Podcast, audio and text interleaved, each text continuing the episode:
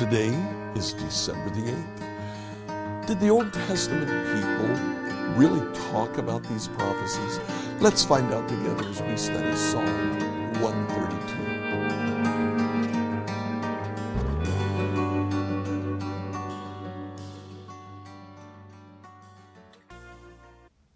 So today in the book of Psalms, we come to Psalm 132. It's called a song of pilgrims ascending to Jerusalem.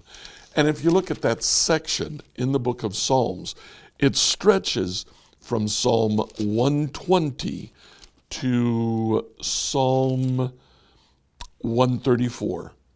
These are psalms that Israelites would sing as they would go up to Jerusalem for the Passover once a year.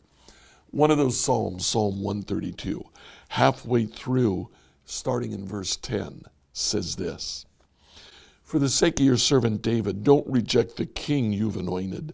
The Lord swore an oath to David with a promise he'll never take back.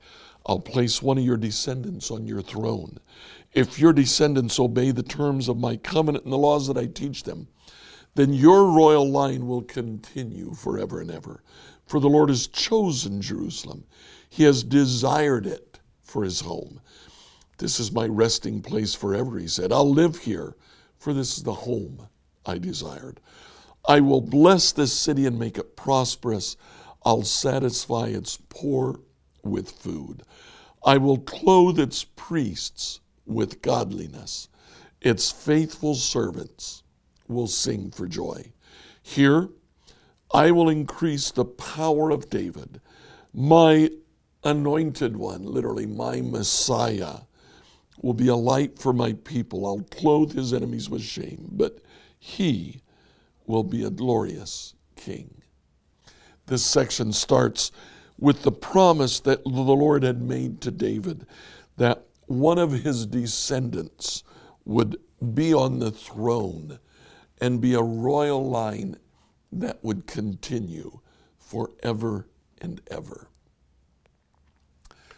This is a reference to the Messiah. The word Messiah is actually used here. Uh, this is quoted in Acts chapter 2, verse 30. Verse 11 is quoted, uh, referring to Jesus. If we look at the themes that we've talked about, we see at least three themes here. First of all, uh, Jesus will be a blessing. Verse 15 I will bless this city, I'll make it generous. Secondly, Jesus will be king. Verse 10 Don't reject the king that you have anointed. And then verse 18 He will be a glorious king. The section starts and finishes with the bookends of Jesus as king. And then the clear reference to the Messiah. Verse 10 don't reject the king that you have anointed. And then again in verse uh, 17, my anointed one, my Messiah will be a light for my people. Did people talk about this? Well, Here's a case where they were expected to sing this psalm at least once a year. They would be talking about it. As they went up to Jerusalem for the Passover, they'd talk about the anointed one who was coming, the one who would rule with justice and equity, God's Messiah, God's King, God's blessing.